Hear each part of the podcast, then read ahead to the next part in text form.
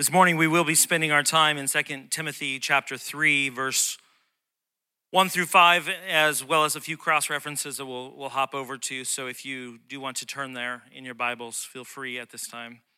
2 Timothy chapter 3 verse 1 through 5. We're jumping in today to our week number 3 in our series Wisdom of a Grateful Heart. And just for a quick review, Week one, we looked at Psalm 136, and it said, Give thanks to the Lord, for he is good. His faithful love endures forever. And we considered the story that creation tells. one of our points was here, creation's story, and how it all points us to the ultimate creator.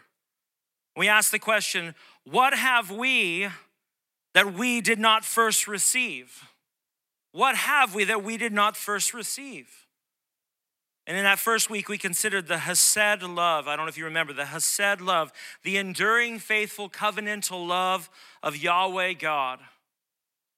And that is who God is, not just what he does or how he shows, it's who he is.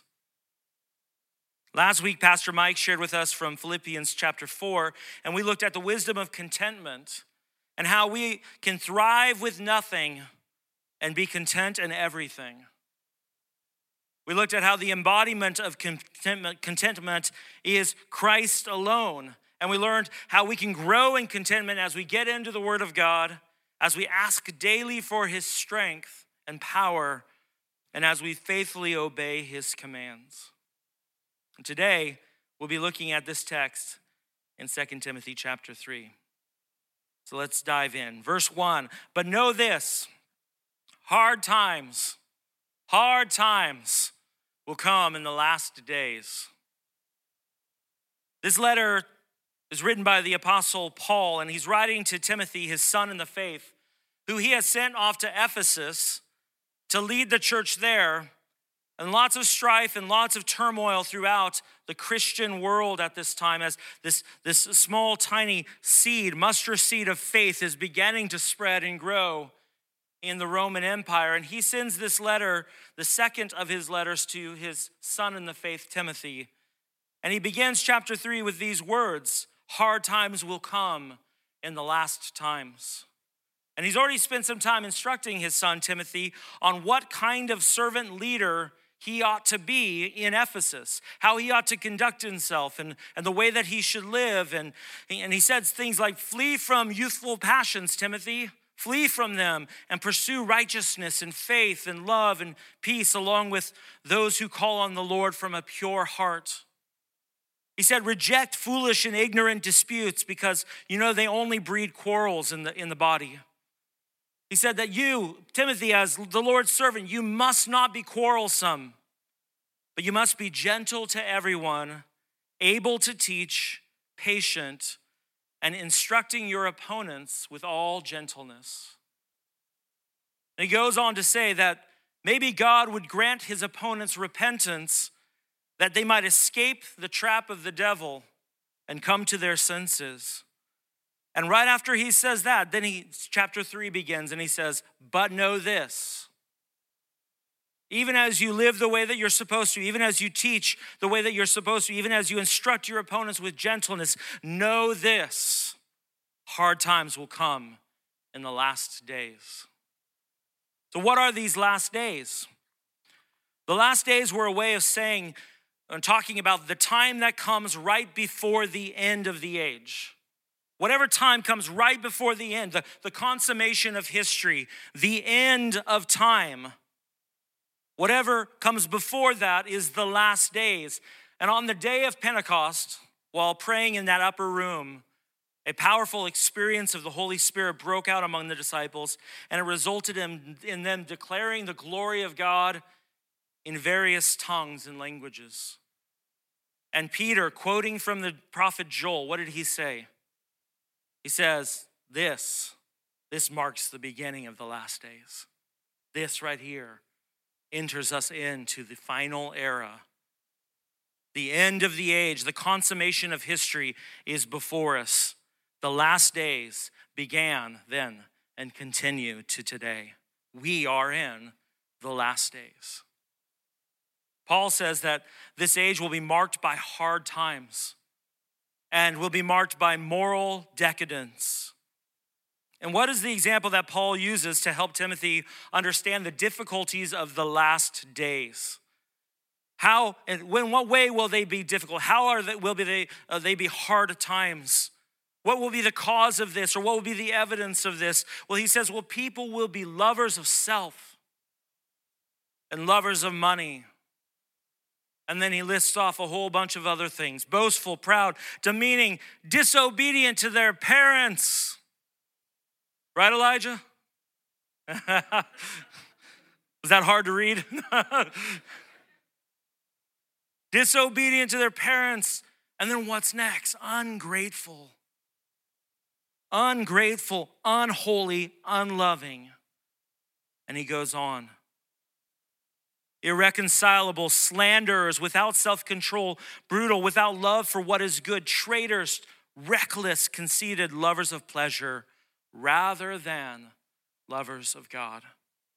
Holding to the form of godliness but denying its power. Man, what a list. I don't know if you've taken a look around much. Hard times in the last days hard times. And for the purpose of our study today, what is listed right there? Ingratitude. Ingratitude is a characteristic of the apostasy of the last days. Ungratefulness is a characteristic of the apostasy of the last days. Ungratefulness is a poison in the human heart. And Paul warns that people will be self lovers and stuff lovers. They're going to love self and they're going to love money in this last day.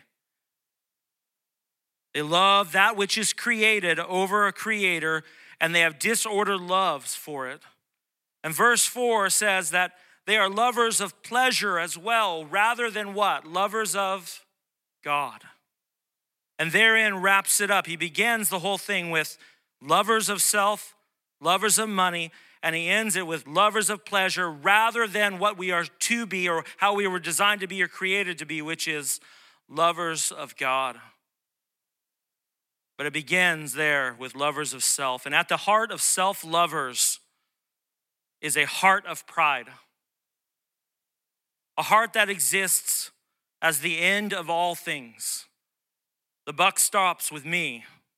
The thankless, prideful person believes they are the center of the world. The thankless, prideful person believes they have earned everything they have. The thankless, prideful person, for them, nothing is a gift. But even in having all that they have, it's still not enough. It's still not enough. C.S. Lewis talking about the sin of pride as the sin that is behind every other sin and the sin that is original to the garden. He said this pride, pride gets no pleasure out of having something. Pride gets no pleasure out of having something, only out of having more of it than the next man. We say that people are proud of being rich or clever or good looking, but they are not. They are proud of being richer cleverer, better looking than others. If someone else became equally rich or clever or good looking, there would be nothing to be proud of. It is the comparison that makes you proud, the pleasure of being above the rest. The prideful heart knows no peace. Lewis also says that what pride really enjoys more than getting the stuff, what pride really, really enjoys is the ultimate pursuit of power. Pride is after power. If I am a proud man, then as long as there is one man in the whole world more powerful, more richer, more cleverer than I, he is my rival and he is my enemy. I must best him, I must top him. Thus, pride is the main cause of every misery and root, the root of every strife in every nation, every city, every neighborhood, and every single home. Pride. What, where does boasting come from? That's listed there. How about ingratitude or slander? Pride is at the root. Pride is at the root. Just a bunch of self lovers. Hard times will come. But if it's true that pride truly only delights in power, then how can a prideful heart relate at all or know God? Well, to that, Lewis says, in God, you come up against something which is in every respect immeasurably superior to yourself. Unless you know God as that, and therefore know yourself as nothing in comparison, you do not know God at all. As long as you are proud, you cannot know God. A proud man is always looking down on things and people. And of course, as long as you are looking down, you cannot see something that is above you. And that raises a terrible question. How is it that people who are quite obviously eaten up with pride can say they believe in God and appear to themselves very religious? I'm afraid it means they are worshiping an imaginary God. They theoretically admit themselves to be nothing in the presence of this phantom God, but they are really all the time imagining how He approves of them and thinks them far better than ordinary people. That is, they pay a penny's worth of imaginary humility to Him and they get a pound's worth of pride toward their fellow man. I suppose it was one of those people Christ was thinking of when he said that some would preach about him and cast out demons in his name, only to be told at the end of the world that Jesus never knew them. And any of us may at any moment be in this death trap of pride.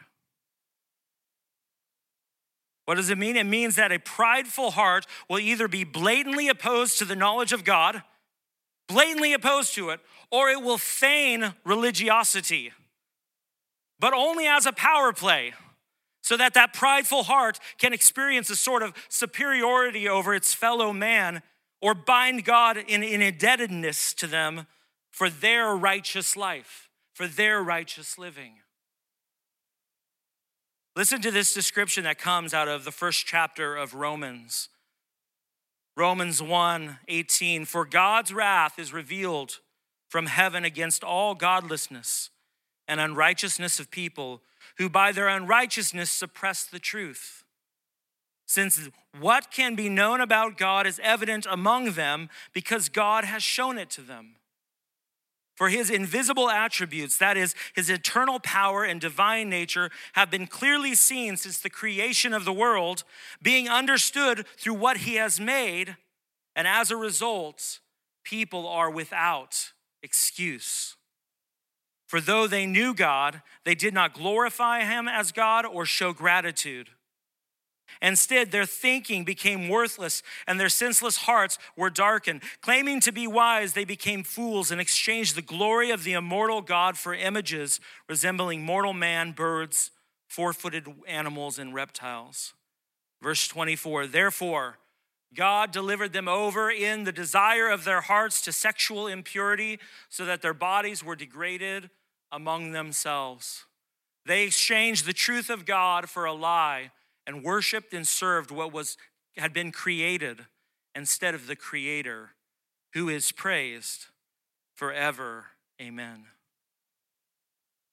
We see that the ultimate sin, that original sin of pride, rearing its ugly head, and ungratefulness and pride, they go hand in hand. They go out for walks in the middle of the day. Where one goes, the other one is right by its side. The prideful heart is the thankless heart, and it is at enmity with God. It is an enemy. Self lovers are lovers of created things, lovers of pleasure, rather than lovers of God. What does it mean, though, to be a lover of God? In Luke chapter 17, we are told of a time when Jesus is engaged in his kind of itinerant ministry. He's moving from place to place. And while he's traveling between Samaria and Galilee, he encounters 10 men, 10 men he comes upon, and they all have leprosy, which was this, this terrible, terrible chronic infectious disease. And they shout out to him, Jesus, Master, have mercy on us.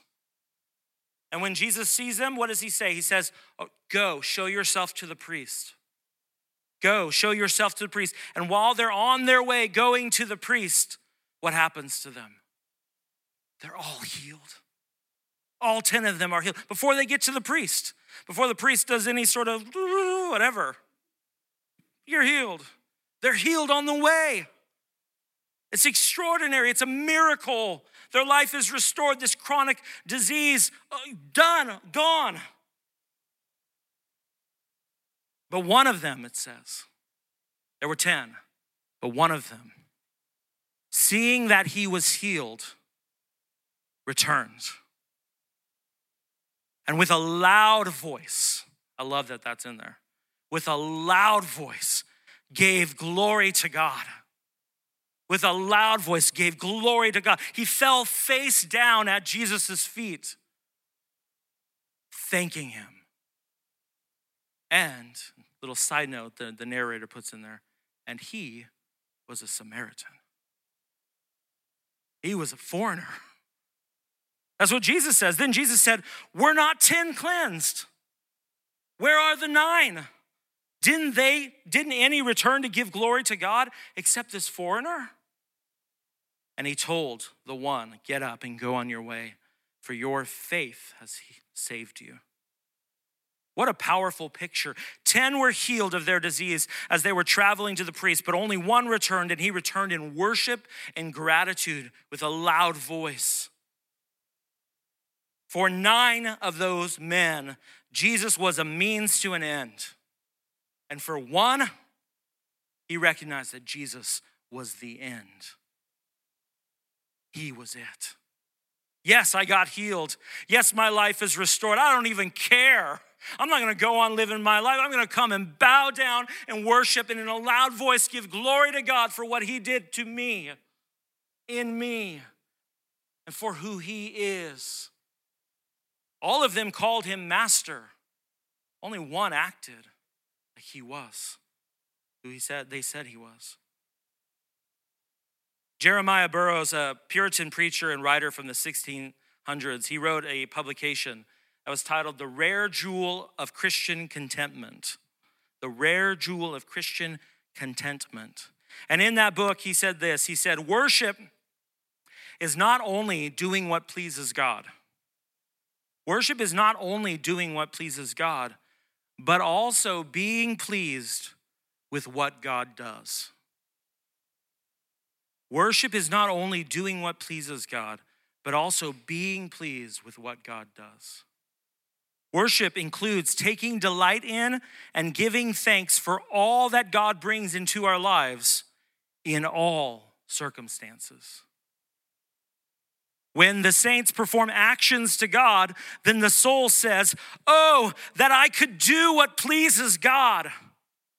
And when they come to suffer any kind of cross in their life, oh, that what God does to me might please me.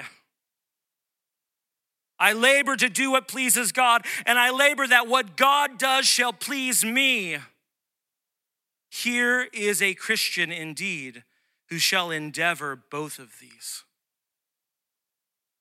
It is but one side of a Christian to endeavor to only do what pleases God. You must as well endeavor to be pleased with what God does. And so you will come to be a complete Christian when you can do both. And that is the first thing in the excellence of His grace of contentment. Last week, Pastor Mike talked about how true contentment is found in obedience to God. There is no peace in disobedience. Jeremiah Burroughs expounds on that by saying active obedience is doing what pleases God. Active obedience is doing what pleases God. Passive obedience is being pleased with whatever God does. Being pleased with whatever God does. I think we are very familiar with the first one but how acquainted are we with the latter? How acquainted are we? Both have to do with what pleases God, and both have to do what, with what we ought to be pleased with. It pleases God that He would design a world according to the power of His word and in accordance with His will, governed by His law and wisdom. That pleases God. It ought to please us. It is worship for us whenever we obey according to His design according to his wisdom. It is also worship when we recognize that whatever God does, we are to give worshipful thanksgiving for it. Whether what it is in our life is poverty or prosperity, or sickness or health, good times or hard times, worshipful thanksgiving to God. We show our faithful trust of God when we are pleased with whatever God does. A lover of God is one who loves all that God is, all that God commands, and all that God does. A lover of God is a person who has centered God in their reality and has dethroned themselves and delights in all that God is and does. Ungratefulness is a mark of an apostate, one who has rejected God. You say, I'm just ungrateful for the difficult times I've been in. Just a little ungratefulness for the difficult times. But the Bible says, Count it pure joy, my brothers and sisters, when you encounter trials and testings of many kinds. Yes, you say, but I'm suffering. Physically, I'm suffering. The Word of God says, Give thanks in everything, for this is God's will for you in Christ Jesus. How many, what's God's will for me today? What's God's, there it is. What's God's will? I want to know what God has to say. I want to know what His divine will is for me today. Give thanks in every circumstance. Give thanks in every circumstance. Count it pure joy. Rejoice always. Again, I'll say it rejoice. The Bible invites us over and over again to center our life and our reality around God, who He is and what He is doing, and to never take for granted the good, the difficult, the blessings, or the trials, but to again recognize what have we that we have not received? Good from His hand difficulties to train and teach and discipline his children. We've everything we have, we've received. It is um, said of the Roman general Pompey. That was his name. His mom must not have liked him, but Pompey, the Roman general Pompey, that when he was carrying grain to Rome in a time of uh, a kind of a, a time of um, what's the word I'm looking for? Drought or famine. Yes, thank you in a time of famine, he was carrying grain to Rome. Uh, he, he encountered this great, dangerous storm on the sea as he has this ship full of grain and, and they're traversing. And in the midst of that danger on the sea and this storm on the sea, he, it is said that General Pompey turned to his sailors and said, We must go on. It is necessary that Rome should be relieved, but it is not necessary that we should live. We must go on. Rome must be relieved. It is not necessary for us to live. We, we ought not flee to save our lives. We ought not turn back or abandon the cargo. Rome must be relieved. That is the mission. That is the goal. That is the purpose we are on. We are going to do it even if it costs our life. We're going to do it. Our life is secondary to that main purpose that's what he was saying. And I would say, and I'll change it a little bit, right? It is necessary that God should receive joyful and grateful worship in all things. It is not necessary that we should live or be well to do or that we should get to experience all that we desire. It is not necessary. But it is necessary that God ought to receive all glory that he is due. That is the mission, that is the purpose. We were made to glorify God and to enjoy Him, who He is, what He commands, and what He does forever. And each one of us are invited into that. Paul began by saying, The apostates of the last times are those who lose sight. And uh, you can see that in, in the reference in Romans too. He, he makes reference multiple times that ingratitude is at the heart of that prideful heart that turns away from God and rejects God rejects the purpose for which they were created, and instead turns to become worshipers of the things that were created or given, or the life that they want to live, and not the God who gave everything to them. And the invitation that we have is instead to recenter God in our lives, to say that He is the main thing. We are secondary to that. And we were made to glorify God and enjoy Him forever as He is in all of His character, in all of His commands, and in all that He does. This is our invitation. And the truth is, there is no contentment, there is no gratitude or joy outside of that. Everything else is fleeting, everything else is temporary, everything else is fading. Only in the everlasting, eternal God can we find the thing that is everlasting and eternal. And that which all of our hearts are searching for is found in Him. And when we give Him glory and are satisfied in Him, we're satisfied in something that can never be taken away. We find our, or we find our joy and our, our, our life and our thankfulness in the thing that never shifts or changes. Not like a shadow as the sun passes from one side to the other. God does not change, He is eternal, from eternity to eternity. And therefore, we can put our trust and our hope in Him, and He will never fail. It's worth spending it all, it's worth giving it all. It's worth centering your life around Him. Some of you may be in very difficult times right now. You may be dealing with health issues, you may be dealing with financial issues.